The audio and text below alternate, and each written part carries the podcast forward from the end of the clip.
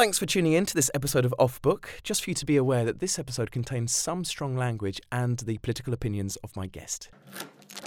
Normally, by the way, people that do this podcast then end up being booked for Desert Island Discs like pretty much immediately. That is my actual dream. That's- Literally, the exact level of fame that I want is famous enough to have been invited on Desert Island. oh, mine is strictly. No, absolutely not. I just want Desert Island Discs. Welcome to Off Book, a podcast from the Young Vic, where we have conversations with creatives who have recently inspired us with their work here. My name is Dan Delamotte, and I am so thrilled to be joined by the director of theatre and film, Nadia Latif. Nadia, welcome to Off Book. How you doing? Hiya. this is all I have ever wanted. This is the exact. All of my two years working at the Young Vic, I was like, when am I going to be famous enough to have made it onto Dan's podcast? And here I am. Here you are. Dreams can come true. to quote Jesus? Gabrielle. Oh, of course, yes, yes. God, let, lest we forget everyone's icon. Nadia, um, you were born and grew up in Sudan before moving to this country at the age of 14. What were those first 14 years of your life like? Um, they were hot. No, um, my my mum is half English and half Sudanese, and my dad is from Sudan. Um, so yeah, I spent my first fourteen years living there, but spending my summers here. And Sudan was up until very recently in the grip of a increasingly um, Islamist and erratic dictatorship. Um, and so I had a very um, binaried childhood of having nearly no culture um, at home. You know, there was no cinema, there was no concerts, there was no theatre at all in Khartoum. Um, and then coming to London in the summers because um, the school holiday in Sudan is very, very long in the summer because it's just too hot to go to school. And so we would come to London for three months every year. And my mum, bless her, I'm the eldest of six, would just like she just she, uh, she's she's an educator herself, and she just felt like three months was too long to have off. So she'd always try and have us like doing something, and I took to going to the theatre out of pure like um like outrageous intrigue, and like it was so unlike anything else. Um, and she used to send me to see like three or four things a week. Sometimes to see a matinee and an evening show on a Wednesday.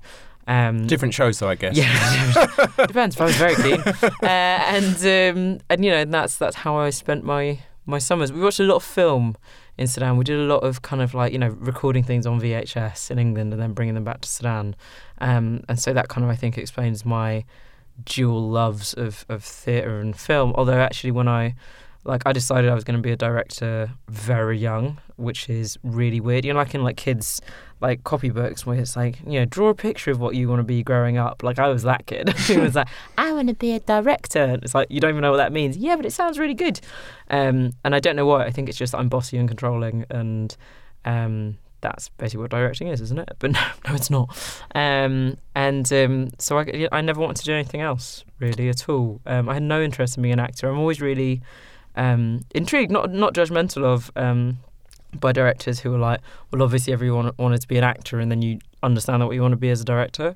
And I had absolutely no desire, mainly I think because, um, you know, I was a very fat, not particularly attractive young person, and I was like, I don't know where you get the confidence to wanting to put yourself on stage from. Um, but also, I think even at a young age, and particularly I think because I was so I was a massive reader, I was like I wanted to make things. I didn't want to be part of someone else's making of it. Um, and I think that's what brought me to a place of new writing actually, because I was like, power is in, to my mind, writing stories down and telling them. Um, and actually, I was like, I don't want to be the performer of that. I want to be the the vessel of the story in a more significant way than that. Which is no offense to actors, but I think it is something that they often feel of like not having that creative autonomy. And what I wanted, maybe unsurprisingly for growing up you know, in a dictatorship was autonomy, just the ability to do whatever I wanted, um, which may explain some of my romantic choices. On Desert Island. Yeah. um, it seems quite unusual to me for you to come to London every summer and then return to a dictatorship. yeah, I mean, I think that was the that's the experience of quite a lot of privileged um, kids in Africa and and and um, the MENA region, just because you know you've got the financial ability to do that. Do you know what I mean? Uh, it's a, it's a pretty well trodden um, path, and, and and the only reason I really came to England at age fourteen was for education. My parents realised that the education I would get in England was vastly superior to anything that was being offered in Sudan at the time. But actually, my some of my younger siblings didn't. They didn't come leave Sudan until um, they were 18 because schools got a lot better, and, and now we have one of the youngest democracies in the world. And you know, Britain is in the thrall of a Tory government and Brexit. and I'm a little bit like that whole go home thing that they shout at you in the streets. That's beginning to sound quite appealing. Maybe I will go home. Oh my god! But there is something. I think there's something quite important in growing up in two places, which is when I meet black British people, as in people who have only ever known um, Britain as an experience, I don't envy them because I think minority blackness is pretty bullshit. Know, I think it's really hard. I think it is a is a really tough, almost psychosis to bear, and it's not one that I do bear because I grew up black in a black country. I grew up in a country where I mean, don't get me wrong. There's huge problems with tribal, you know, tribalism and colorism, but fundamentally there was not a white-black antagonism. Do you know what I mean? You're like, being black is beautiful. Being black is great. You can be powerful and black. You can be poor and black. Do you know I mean? Like, it wasn't the negotiable. And then you come, you know, to London, and suddenly you're like, what's this minority life? This is horrible. You know, and, and what is racism, and what does that mean? And you know, I went to a very privileged. Um, boarding school in Brighton and kind of didn't criticize being surrounded by whiteness because of that. Like I was like, yeah, this is a white powerhouse. Like I get that. And then I went to university, you know, I went to UCL and did an English degree and I was like the only one of very few black students on my degree. And again, I didn't question it because I was like, this is what privilege is, is having to deal with being a tiny minority or a token. Um, and it wasn't actually, and you know, I went to drama school. I was the only black director they'd ever had. Um, so it actually weirdly wasn't until I came out of institutions which I really wrongly thought had to have um, that kind of structure built into them. Like I now think that's an absolute nonsense. But at the time, I was still sort of so grateful to be in them. I mean, I was like, well, you know, I'm just going to have to suck it up and, you know, be used to being the only black person. It wasn't until I came out where I was like, that is all a bloody nonsense and we should rip all these things down.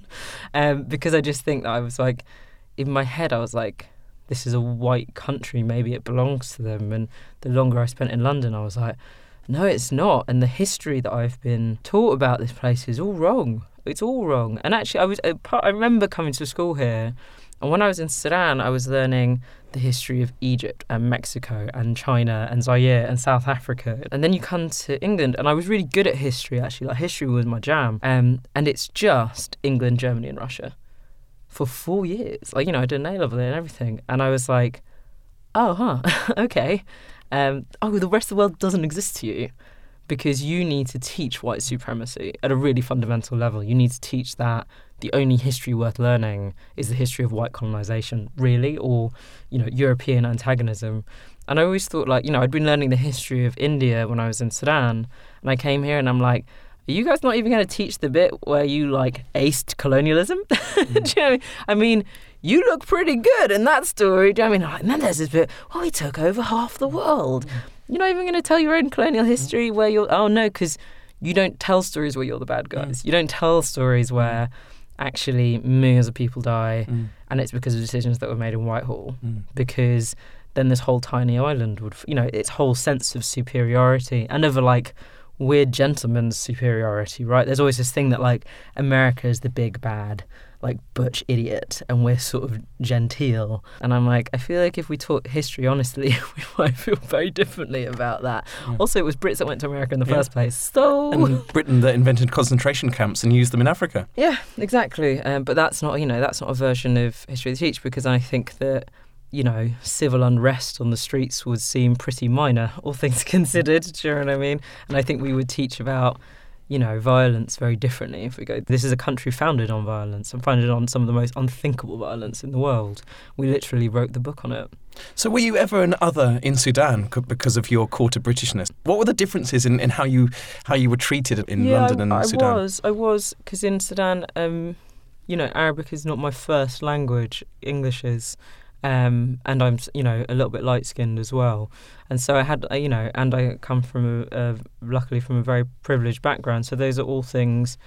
I don't mean working against you, but things that separate you out in the best way possible, in the way that privilege should separate you out. Do you know what I mean? Of just like, yeah, I have things that other people don't have, but I also grew up um, not at all religious um, in a country that was becoming increasingly religious. uh, and that was not my experience in my childhood. You know, my childhood, you know, the fact you know alcohol was banned and and um, promiscuity and all those things, which are kind of typical of conservative um, countries. Um, it didn't feel like religion was something that you had to subscribe to. And the further along we got, it just got more and more extreme. Um, and you know, my entire family couldn't be less interested in religion they tried. And so that was always a thing, you know, things like Ramadan and not fasting and being like, it is a considered decision I have made to not fast because I don't believe in it. Um, but also, I think it gave me a real understanding of religion and culture and what those two things mean together. And that you may not believe in religion, but you do believe in culture. And so I respect the right, I will always respect the right of people to practice what they want if it's important to them and their culture and, and it doesn't harm anybody else. But that doesn't mean you have to subscribe to it. But not subscribing to it doesn't mean you have to tear it down. Um, which is, I think, the irony of I think some of the work that I made, which maybe touched on Islam later in my life and the kind of assumptions people therefore make, and you know, it's it's super super complicated. And if, um, but when your own family contains like a huge ranges of um, sets of beliefs that you just have to accept that you're somewhere on the scale that's different to other places, and that's fine. And then in this country, when you went to boarding school and, and um, drama school, how did you make sure that you didn't assimilate as the one person of colour there? Or did you think at that time that perhaps assimilation was was integration? Yeah, I think a lot of people lie about like being woke out the womb, um, and I don't think it, I don't think it can ever be like that. I think it's a process of um, trying stuff and regretting it, and then going, "That probably wasn't for me." And I, I don't, I wasn't, you know, this tiny anarchist at a very young age because how many fourteen-year-olds are? Do you know what I mean? It's not until you get this like terrible esprit d'escalier, don't you, where you're like. Oh man, that thing that I did like 15 years ago, I probably shouldn't have done that. That was bullshit. Do you know what I mean? Like that thing where that teacher said that, I should have argued with them because he was talking mm. nonsense. Um, and I think that that's why a lot of people I know um, carry around so much psychological baggage because actually what they're full of is the kind of regret of not knowing that they should have spoken out and realizing that actually they've absorbed a huge amount of pain and prejudice that they needn't have. But like that's what becoming an adult is, right? Is that you suddenly turn around and you're like, wow, I have a set of standards about how I want to be treated and how I want others to, you know, be treated by me. And actually that has not been something that I have always felt. Do you know what I mean? So I'm sure that my university life was full of all sorts of microaggressions that frankly I didn't really see because I was just like you know like a shark like constantly moving forward you know mainly trying to like read loads of books and like kiss boys and drink loads. Is um, that what sharks do? that is exactly what sharks do. So I think I, I probably did assimilate too much and then there was a process of like retreating out of that and, and rediscovering myself which really didn't happen until after drama school when I was freelancing. You suddenly have that quiet for a moment in your life where you're like, oh wow, it's just me. There's nobody telling me what to do or think for the first time in 23 years or whatever it is, which is, you know, how long was in education for. Um, and that started, you know, and then to be thrust into the nearly all white world of of theatre, yeah, it's a lot. I think, I honestly think it's not until the last sort of five years that I've actually been sort of proudly black. And I, I mean, I was always proud of my blackness, but you know, that thing about being like, yeah, it is the word I put first about myself. I'm a black woman, and that is okay. And I know, and I know what that means for me. Um, what does that mean for you? Um, it does not mean non-white, which is, I think, what a lot of people sort of take it to mean. And also, I'm very specific about black. Like, I don't um, subscribe to the use of the word people of color um, other than if you're talking about people of different ethnicities and you want to come up with a collective term for them, right? But, you know, I would still argue that you should be specific and be like, that is a group of black, brown, Asian, you know, whatever people. Um, and I think that if you are black and you're comfortable calling yourself black, you should call yourself black um, because it's n- nothing to be afraid of. It's quite the opposite, something you should be hugely, hugely proud of. And actually, what it means is to be part of a global majority. Um, that's what you know. That's what I mean about the whole thing about coming to this country and black being attached to um, minority politics. And I'm like, that's the con. That's the con of the white supremacy of culture is going like, oh, but you're a minority here, and we will make you feel cut off from other black cultures around the world. And and actually, for me to call yourself black is to say I am part of a global black culture, which brings together people of different nationalities, different uh, religions, different um, groups of people to say, yeah, we are black. That is that is a, a huge bonus to us is to be black and to be part of ancient, rich cultures. Do you know what I mean? And and we own those. Those those belong to all of us. Um, And it's not your job to school white people about that. that is the last thing I want to do. do you know what I mean?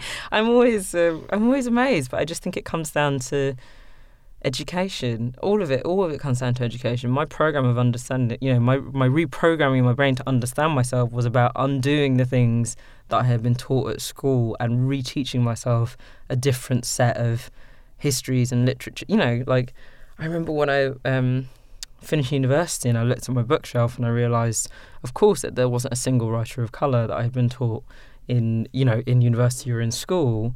And that was not the bookshelf I'd grown up with at home. Now, don't get me wrong. I'm not going to lie to you and be like, "Oh yeah, I came out the womb reading Salman Rushdie."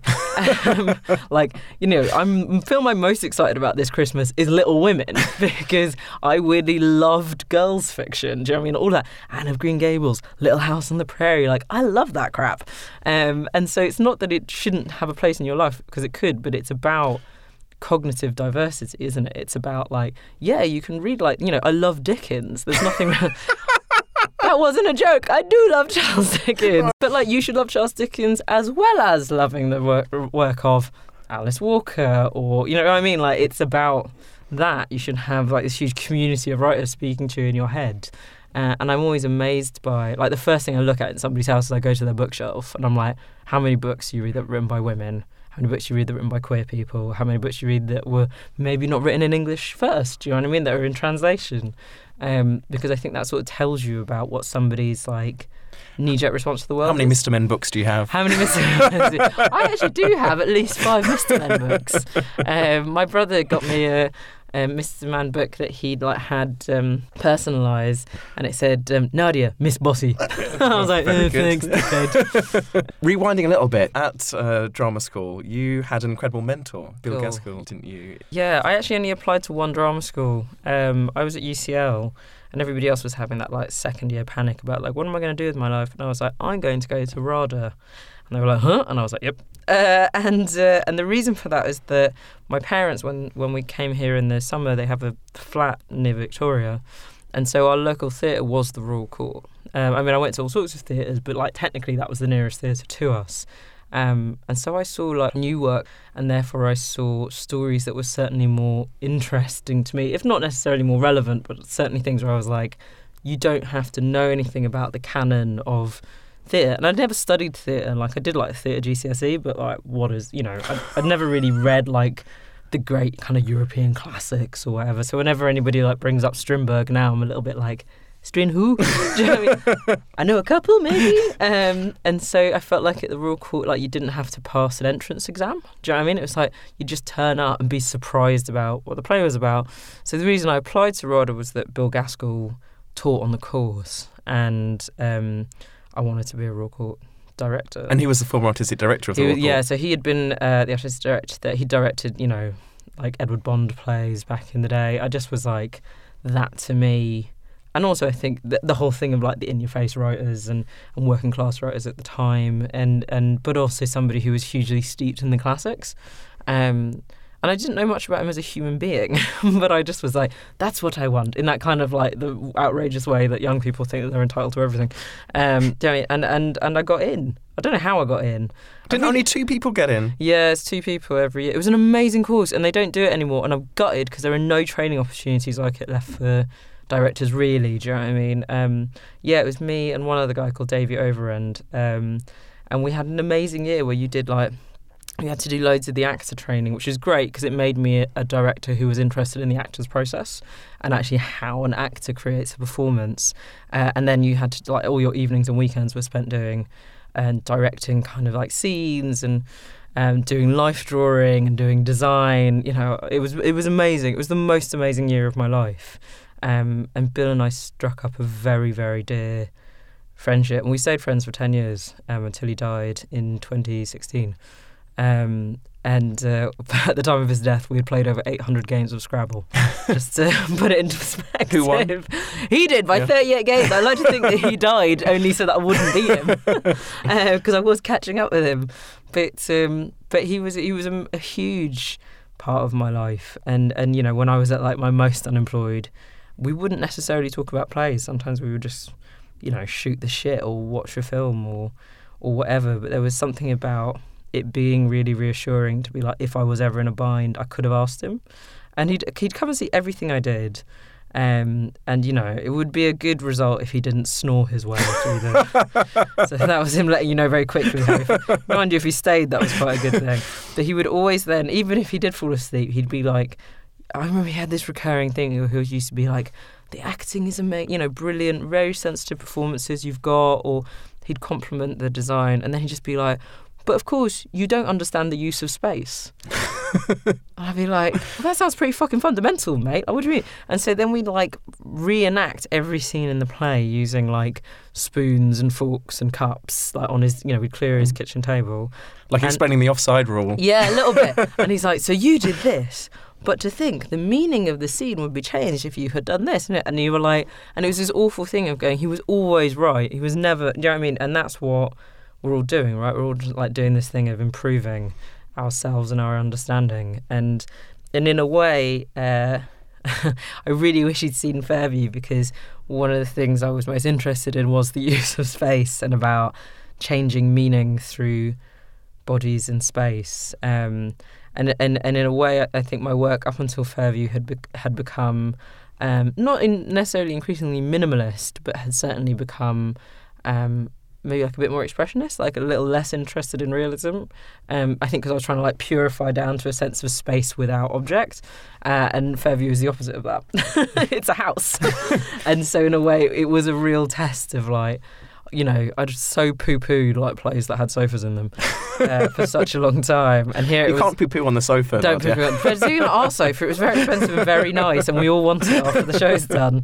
Don't poo poo on the sofa. But um, yeah, so I, I often think about what he'd have, um, what he'd have thought. But and I also think that it's made me um, try and push myself to like a flexibility as a director. Like really don't get stuck with a house style. Do you know what I mean? Like don't be that guy where they think they know, not in a like desire to provoke or surprise people, but a bit like you know every artist, every fine artist went through periods. You know what I mean? A Mm. blue period, a cubist period, whatever. And it's like you should probably be doing that. You should probably find totally different ways of expressing yourself. So so you don't have a style. I don't think I do have a style. I think I think I think partly if you're if you're a director of new writing, and I am, it's it's all I've ever done. You have to be the vessel for the writer's vision, and that means I think personally putting your ego second and going actually what is it that the play needs. Uh, Bill always used to say your job is to get the play to tell you its secret, and so everything you do about you know design and casting an idea has to be about trying to and it's not simple as just asking the writer because actually the answer they give you may not be the play's secret um, and so in a way you have to change your style um, to suit the plays that you do or you could just choose plays to suit the style that you want to give yourself but i don't think that's very interesting.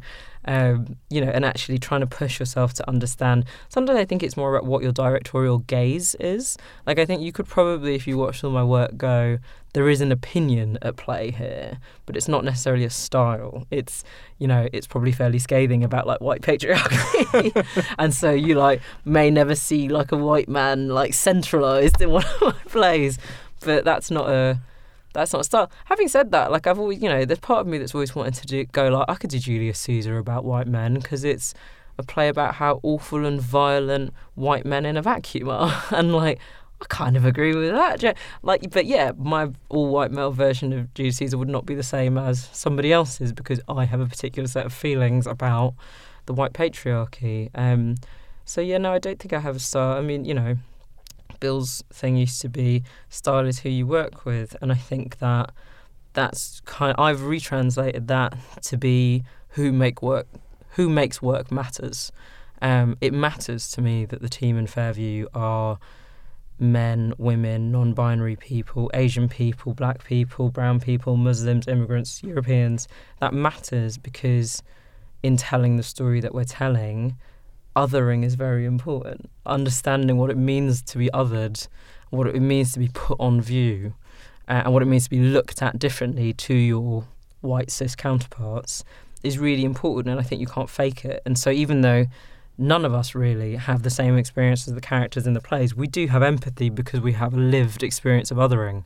Um, and actually, I think that I, I always get really, you know, people woof on endlessly about diversity on stage, but diversity off stage is what matters to me more because you need cognitive difference. You know, you need people coming from different experiences and going, and that's what style is. Is going. My style is getting the right team of people together for each show, and this you know group of people might not look like the group of people that I do next because actually it may be more interesting for me to work with people of Scandinavian and East Asian origin because there's something about what their cultures do that's really interesting to the story we're trying to tell.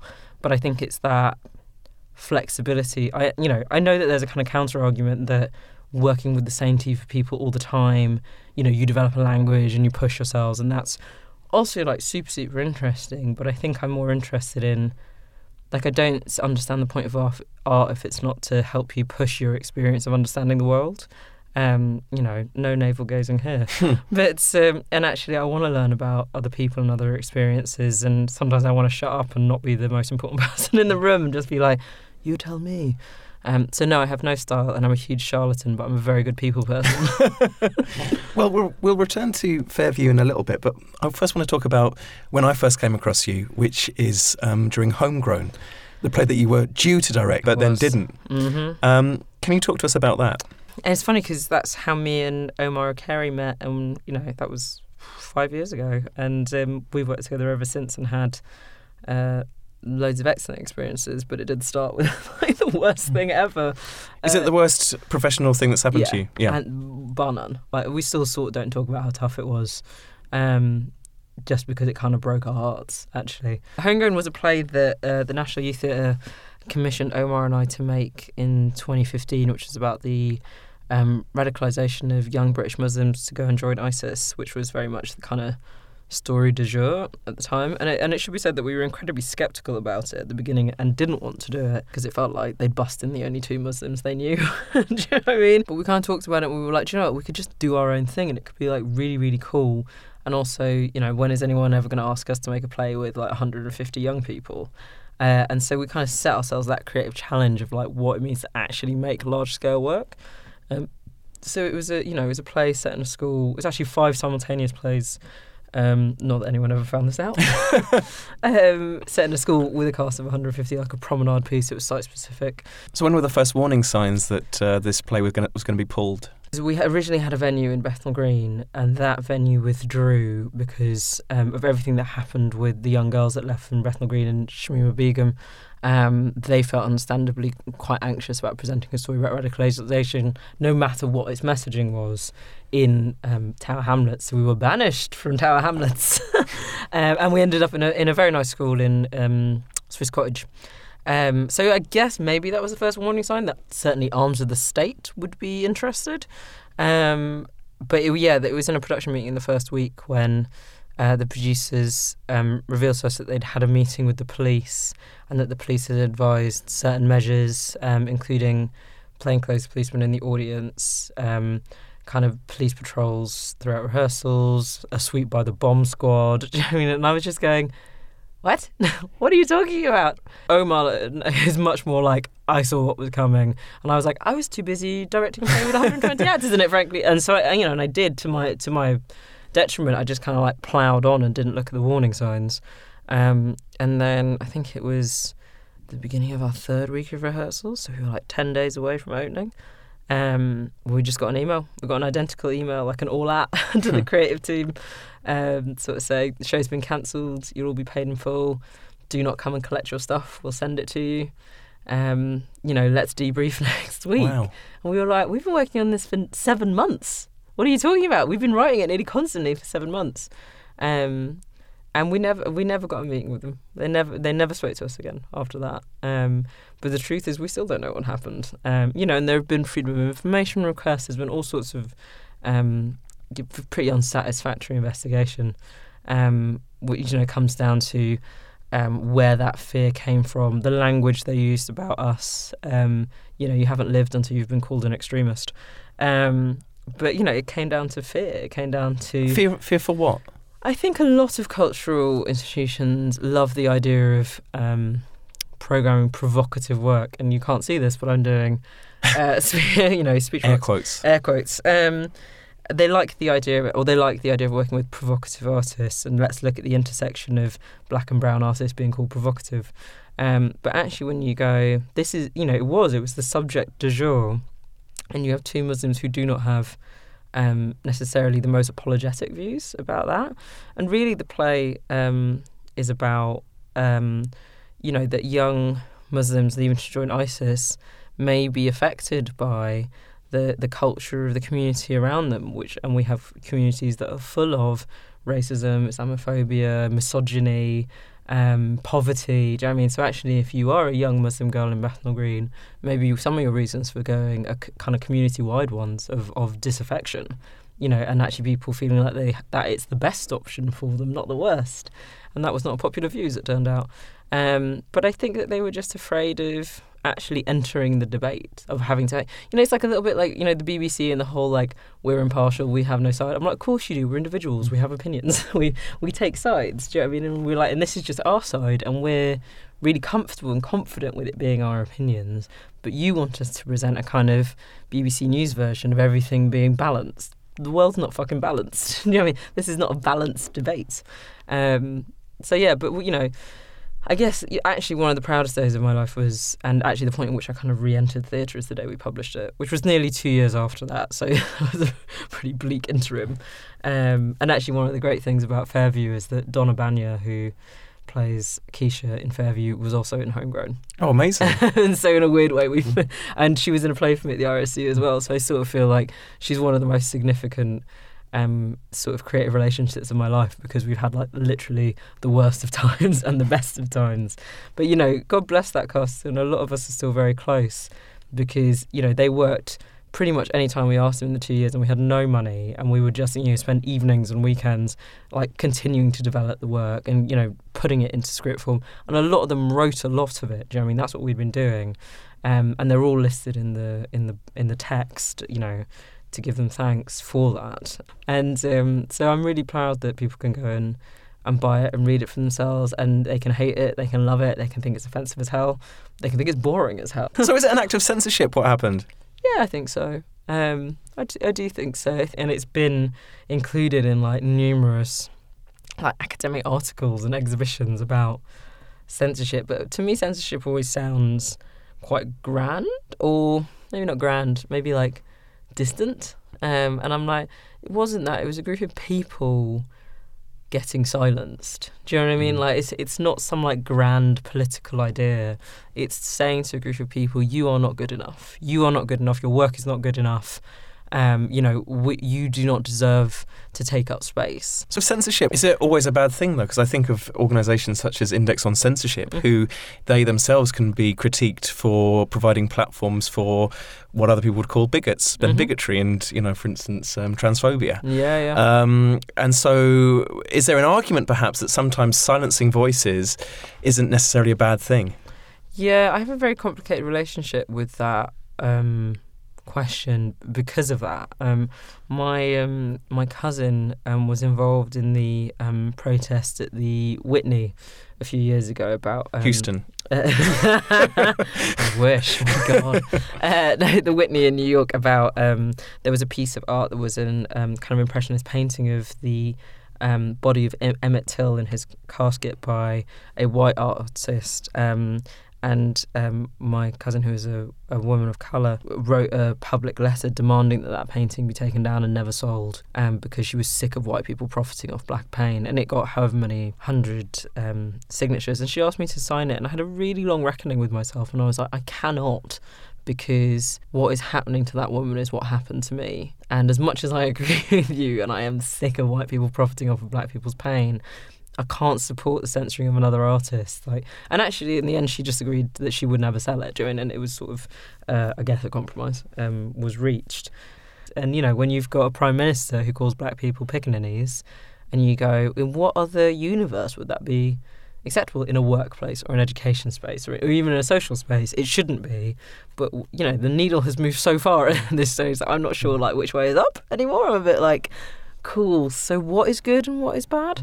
Um, I mean, I personally can have the privilege to kind of just go, I will choose my way through the world in order to avoid those things. But that's because I have you know, I have a certain set of experiences that enable me to kind of be like, huh, I know who that person is, and they're like a massive bigot, X, Y, and Z.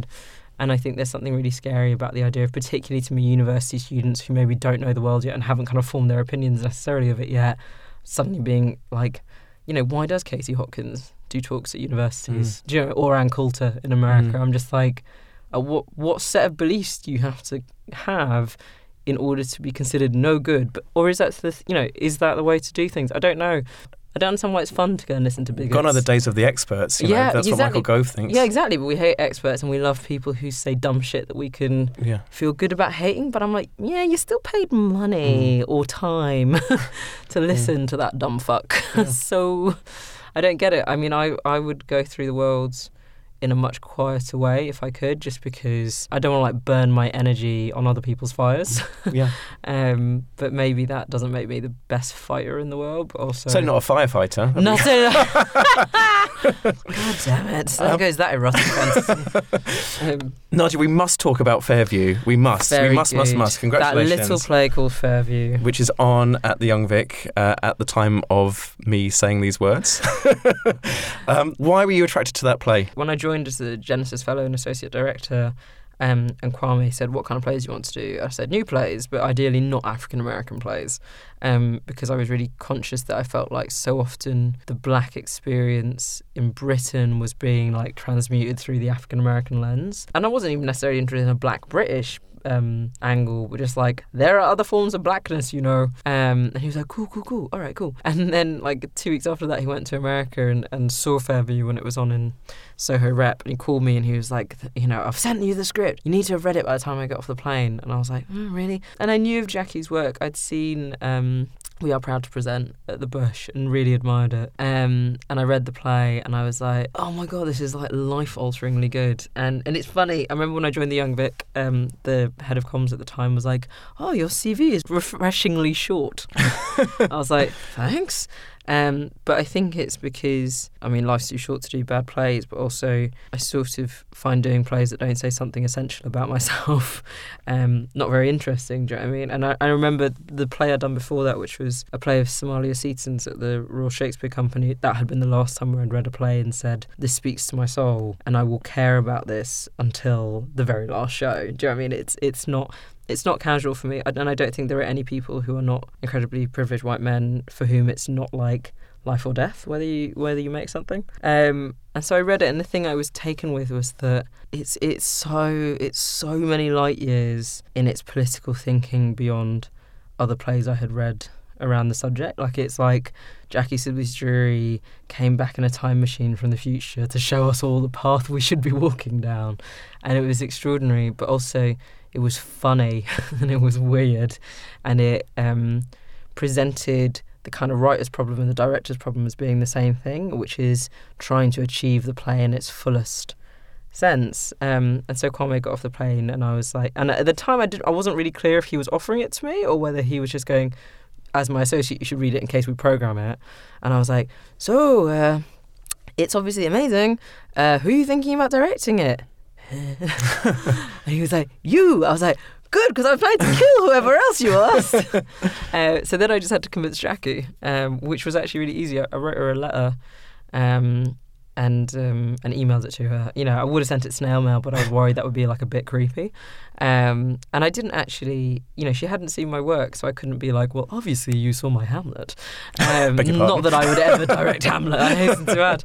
Um, but I just said to her, you know, look, you know maybe they've thrust us together because we're the only two black kids in the class. But, you know, your play makes me feel more connected to my foreparents than anything else I've read. And, you know, I have always wanted to make black radical work. And I think your play brings me closest to achieving that dream of anything else. And the stars aligned or some witchcraft happened, whatever, and it all kind of worked out. But I just think there's there's something for me, particularly because I think I'd spent my time post homegrown mainly working in performance art because I sort of didn't want anything to do with the theatre anymore and was interested in um, performance that happened in um, nightclub spaces and queer spaces and non-traditional spaces and, and also activist spaces.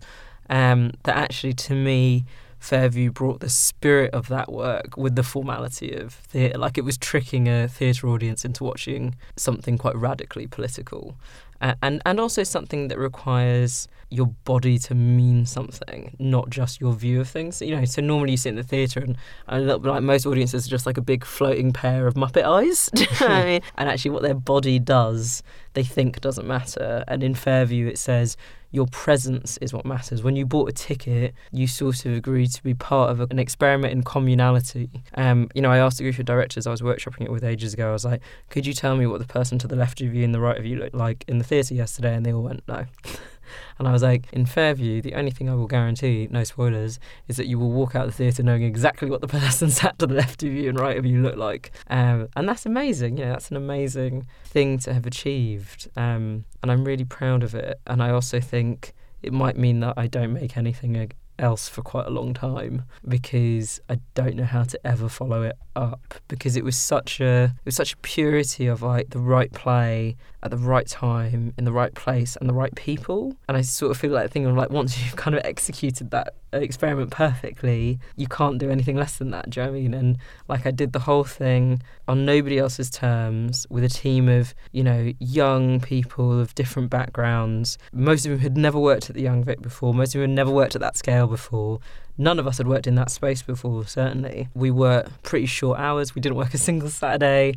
You know, everyone got through it um, kind of um, in good health and relaxed. Nobody was ever kind of put upon. And it was great, you know. And so, actually, to me, um, that's it. That's not just, it's not the gold standard, it's just the standard now. I'm like, actually, I will not settle for less than ideal situations for making art because that's why I think we're also proud of the shows because we actually all made it to the best of our best ability, don't actually going, you know, we were all respected and we were trusted to do what we do. And we all came out the other end smiling and still quite liking each other. Amazing, incredible. It's, it's a case study in how to make theatre. Yeah, it turns out like if you're not a dick and like you're consistently not a dick and nobody else is a dick, everything's great. Um, but you know, and actually I sort of go out into the world now you know, and all you ever hear is horror stories of, oh, they had this job and this person called me this. And I'm like, they called you a what? In your workplace? I just made cookies. like, what? Um, and I just think, like, why, why should we ever? None of us are paid enough to be treated like assholes. Um, so we definitely be, should be getting respect and care, and preferably some artistic fulfillment as well. and like, if you're not getting all of those all the time, then burn all theatre to the ground. Do you know what I mean? Like, I'm just like, it has to be about people. Otherwise, what's the point? Well, Nadia, how apt that you're dressed as a space person because you are truly stellar. Um, it's been a delight and a joy, as I knew it would be. Chatting we've been, we've been waiting for this for two years. I've been waiting to get in this tiny, hot, sweaty room with you for two years, and I'm so glad it's been a sticky dream. Well, please come back. Sometimes we have returning people. I'd love you to be one of them. I would, I would come back. I would come back and tell you about the event. What's it been like outside the Young Vic? well, it's less sweaty. Um, I didn't believe you when you said it was going to get hot in here. It yeah, really did. Yeah. Um, no, it's been a total joy, and you know, it's weird because this is sort of my last day before heading off to the rest of my life, and so I'm a bit like, bye, Dan. Thanks, thanks for being the gatekeeper on that one. Well, thank you. I love you. You're brilliant. Thanks, bye. Thank you for listening to this episode of Off Book by The Young Vic. For more episodes, you can subscribe to our podcast on SoundCloud, iTunes, and Spotify.